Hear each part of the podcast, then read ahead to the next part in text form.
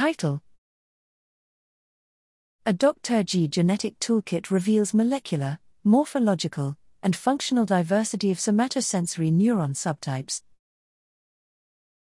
Abstract: Mechanical and thermal stimuli acting on the skin are detected by morphologically and physiologically distinct sensory neurons of the dorsal root ganglia, D R G.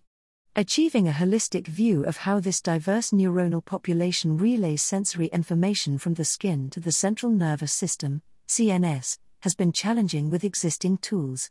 Here, we used transcriptomic datasets of the mouse D R G to guide development and curation of a genetic toolkit to interrogate transcriptionally defined D R G neuron subtypes.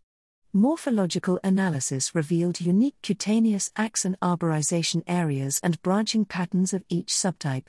Physiological analysis showed that subtypes exhibit distinct thresholds and ranges of responses to mechanical and/or thermal stimuli. The somatosensory neuron toolbox thus enables comprehensive phenotyping of most principal sensory neuron subtypes.